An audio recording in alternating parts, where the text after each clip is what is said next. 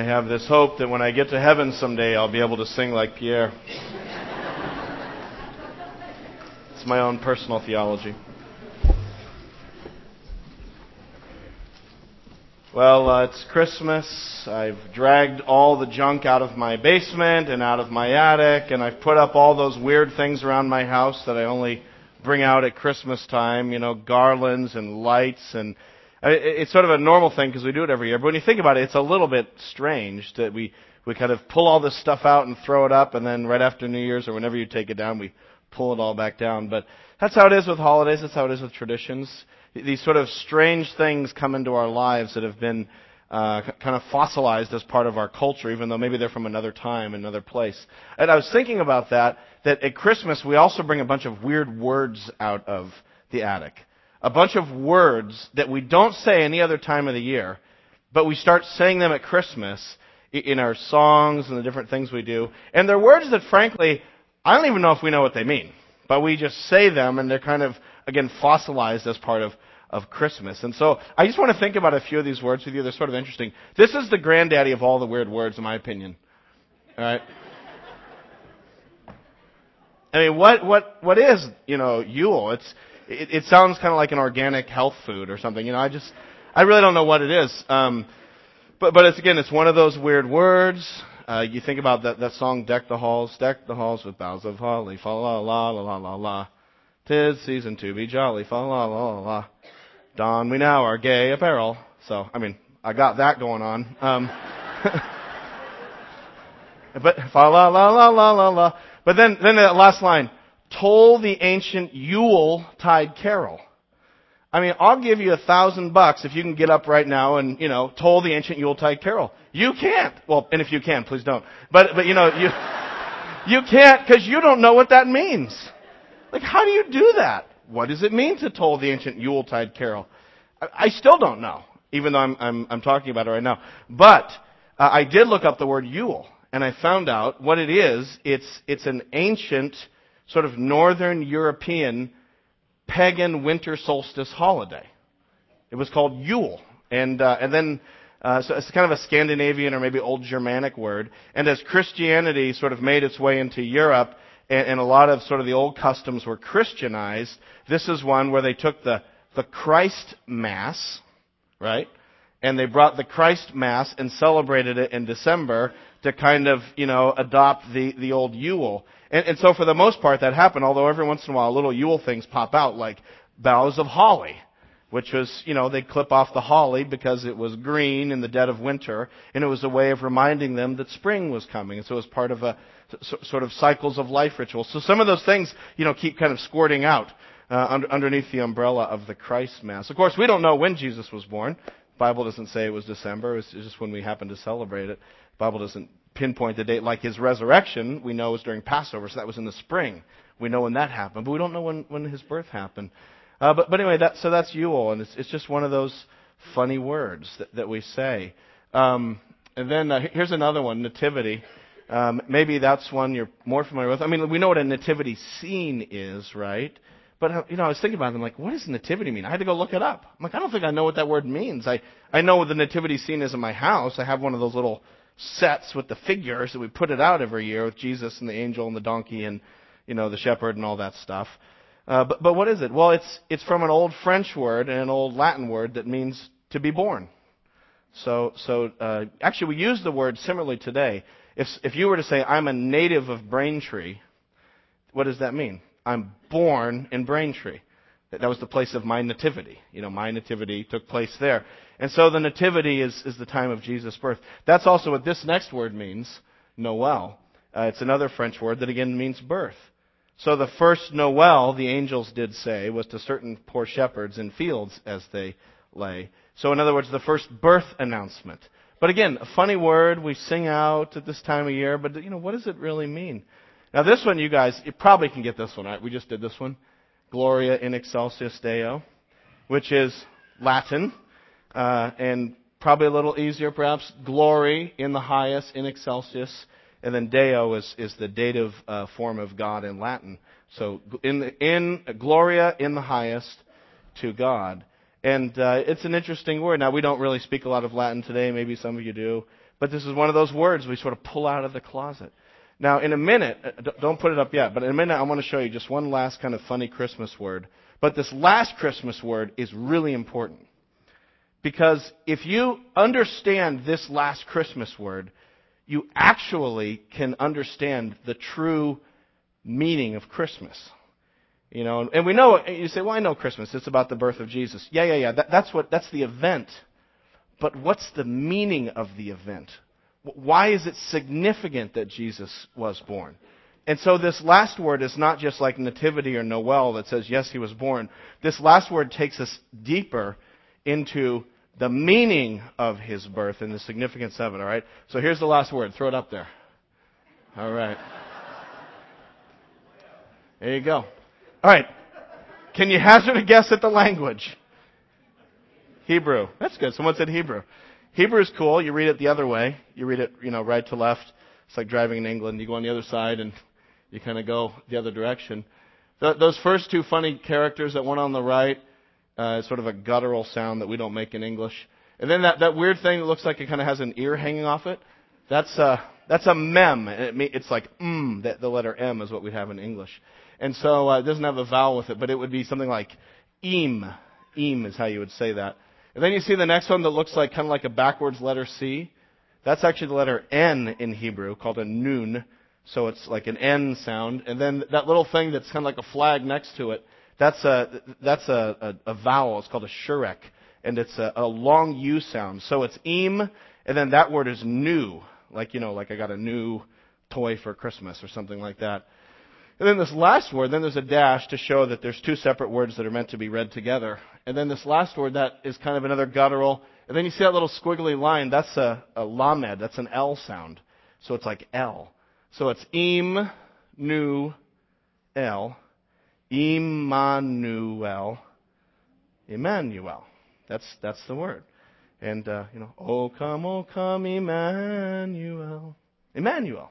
We say at Christmas. What does that mean? That word is so important because that word summarizes the whole point of this holiday, or at least it has down through the centuries. And I just want to show you what that word means, but rather than telling you really quickly, I want to show you from the scriptures. So just take out a Pew Bible if you have one in front of you. Turn to page 995, which is Matthew, uh, sorry, 955, Matthew chapter 1. And let me just show you really uh, briefly here in this passage what this word means. Matthew chapter 1, verse 18, page 955 if you're using a Pew Bible.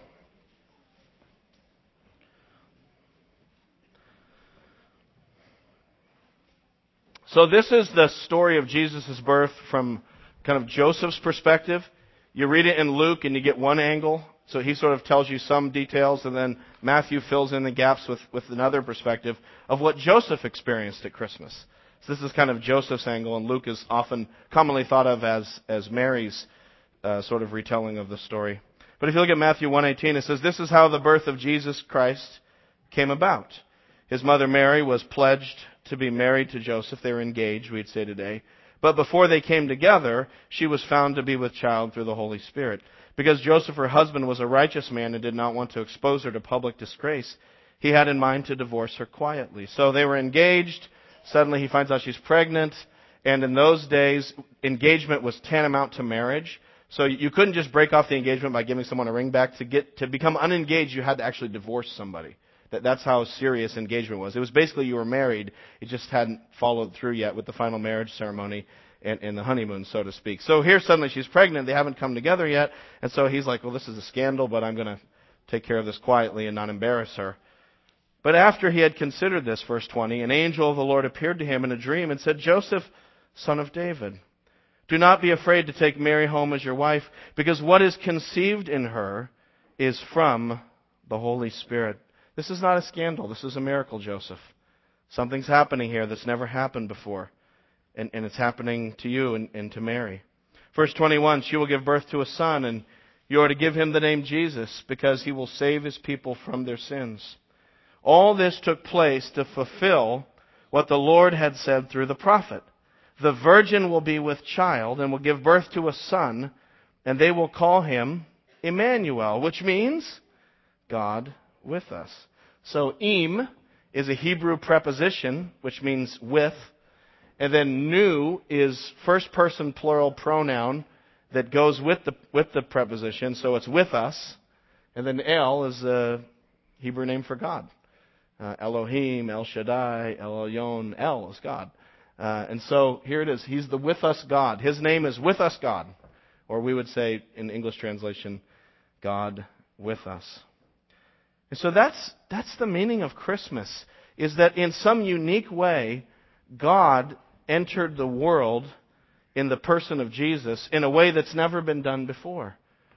You know, the fact that there is a God is, uh, is known to most people. Some people try to deny it, but it's, it's pretty obvious. You go outside, you look at the stars, you look at nature, you look into a microscope, you see a cell. You know, a little cell that makes up our bodies is more complex than a galaxy. I mean, it's, it's an amazing machine. And you look at this world and you say, there's so much order here. There, there has to be a creator. You know, we look in our own hearts and we see that we all have a sense of right and wrong. Human beings are born with a moral awareness. And, and if there's a right and wrong that's in us, then there has to be a lawgiver who plants these things. There's sort of cause and effect. And so, so you know, there, there's a God, but where is He and who is He and how do we know Him? And the amazing story of Christmas is that Emmanuel came, that, that this, that God took on human flesh and, and He came among us. He didn't just sort of talk to us from heaven, but He became one of us, which is beyond my understanding. You know, He's like, how could that be? Well, it's a miracle. You know, it's a miracle like this universe exists is a miracle. And so the God who did the miracle of making the universe did another miracle of coming into the universe. And he, he walked among us. And he came here for a specific reason. Why did he come? Why did God come among us? Why is that so important? Was he just on a tour? Was he just here to kind of look around, see how things were going? No. He had a mission. And the mission is in the verse before it. Look back at verse 21. She will give birth to a son, and you are to give him the name Jesus, because he will save his people from their sins. So Emmanuel, God with us, God in human flesh, had a mission summarized in his other name, Jesus. Now, what does that have to do with saving people from their sins? Well, the name Jesus comes from the Hebrew name Yasha, which means to save. Like Yeshua, Joshua. That's, that's the Hebrew version of Jesus. He came to save us. His name means Savior in Hebrew, the Savior, Yeshua. And so Jesus came to save us from our sins. That's the reason for Him coming. And, and that's the reason we needed Him in the first place. Because we live in a sinful and broken world. Um, that's just that's another one of those realities, one of those facts. We live in a sinful and broken world. This world we live in is beautiful, it's amazing, and yet it's not right. There's something wrong with it. And that's what God came into the world to save us from. Uh, you know, here we are in this, this beautiful place. We've got a white Christmas. I mean, it's amazing. But we recognize that even as we sit here singing these, these awesome carols in this kind of unique Christmas Eve moment that there are bullets flying around the world, that there are people making bombs, that there are people sleeping behind sandbags tonight with, you know, wrapped around an, a machine gun to protect themselves. We recognize we live in a world where there's still exploitation and human trafficking and all kinds of corruption and backroom deals and politics as usual. We, we recognize that it's not just out there, but that the sin and brokenness of the world is something we bring with us. You, you know, we come in here and we're all, you know, donned in our, our gay apparel, and it's kind of a great moment, fe- festive moment, but it's a broken world. You know, we come from broken homes, broken hearts, broken lives. Uh, a lot of us tomorrow will go Christmas one place, and then we'll go Christmas another place because people don't want to be together. And so, because of estrangement in this sinful and broken world, we, we have these experiences. Some of us, this is the first Christmas without somebody, or the second Christmas without somebody, and, and it still hurts. And, you know, why, why does God take people out of the world? Well, it's a sinful and broken world, and death is a part, a consequence of sin. And, and if, if I'm really honest, if I really take a moment to just like stay still and listen and look and examine my own heart, I realize that it's not just sinful, broken world way out there or right around me, but it's in my own heart, you know? I look and I'm like, wow, I, I just have this unshakable selfishness about me that I can't seem to flick off. It just is in me. I, I have this this bitterness. I have this self righteousness. I have this, you know, uh, uh, know it all attitude. I have this, you know, better than you attitude. These things just come out of me. And I say, you know, Lord, it's not just stuff out there in my environment, but it's stuff inside my own soul. And so Jesus came to save us from all of that darkness that, that surrounds us. You know, even though we don't know what month Jesus came, we don't know what month he was born in. Like, it's kind of cool, at least here in the northern hemisphere, that we celebrate his birth in December, right around the solstice. I mean, there's something kind of cool about that because it is a time of darkness. And yet, the light comes into the darkness.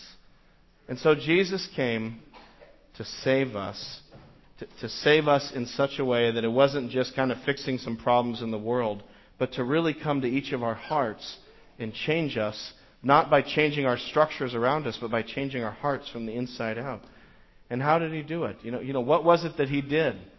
I've got one more slide for you. Actually, it's not this. It's what's behind the slide. So go ahead and make all that go away. Thank you. And uh, just raise up that screen. And it was on the cross, right? The cross is how he saved us. That was what he did. In other words, th- think about this. God came to be with us so closely. God came to be with us so intimately that he actually took from me my arrogance, my sin, all that stuff that separates me. He took it on himself. And in a sense, on the cross, he, he kind of bore the consequences of everything about me that, that is displeasing to God. That he, in, he, he came so close to me that he even got my stuff on him, if going to think about it that way. And he carried it to the cross to bear the divine consequences. God himself took my sin upon himself so that God's judgment against me might be on God. It, it's just mind blowing. you know, who's ever heard of such a thing? It's so amazing. And so we celebrate Christmas because through Christmas we can be reconciled to this God. I mean, that's what we sing about in these carols. See, to be a Christian does not mean being smug, holier than thou, self righteous, know it all, look down your nose at other people. I know some people who call themselves Christians can be like that, and I've been like that if I look back in my life at different times. We've all been like that. But that's not what it means to be a Christian. To be a Christian is actually kind of the opposite. It's kind of coming to God saying, God, I can't. I can't make myself good enough. I can't make myself spiritual enough. I can't forgive myself enough. I can't fix myself. I can't change myself. And so it's kind of it's kind of withdrawing all my confidence in myself from that bank account and investing all of my confidence in Jesus and saying, Jesus, you've got to save me. You've got to forgive me. You've got to change me. And so the message of Christmas is that God drew near to us and saved us so that we could be with Him. God with us and us with God through the work of the cross. So, come. You know, come, let us adore him. If, if you're a king, if you're a, a powerful, wealthy, successful person, come and bring your gold and incense and frankincense and myrrh. If you're Joe the plumber, like the shepherds, come. Everyone is welcome. To us, a son is born. This is God's great gift to us. And his invitation is just come as you are, with all of your doubts, with all of your hang-ups, with all of your sin, and just give it to him. And say, Save me and forgive me. Anybody can come. This is the invitation of Christmas to the whole world to come back to your Creator through Jesus. Can I lead us in a prayer?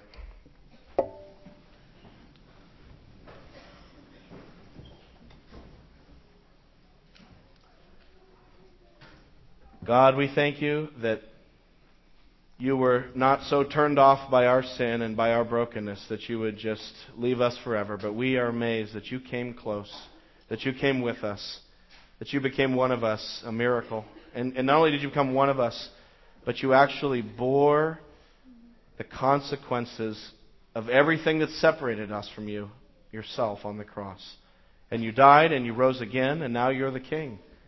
And so, Lord, we come to you, we come close, and just bring you ourselves as we are, and pray, Lord Jesus, that you would forgive us and that you would start a new life within us, that we might know you and draw close to you. Lord, thank you for your salvation. We love you, Jesus. Lord, I want to pray here this evening for anybody who has come in tonight with pain, with grief. Uh, Lord, you see right through our, our gay apparel. You see our hearts. Lord, you know who we are. So we just honestly present ourselves to you, Lord. And I pray that you would give hope and encouragement to those who are hurting, that you would answer the questions of those who are seeking and doubting. Lord, that you would show your forgiving power to those who are repenting. Lord, be with us tonight, we pray. In Jesus' name, amen.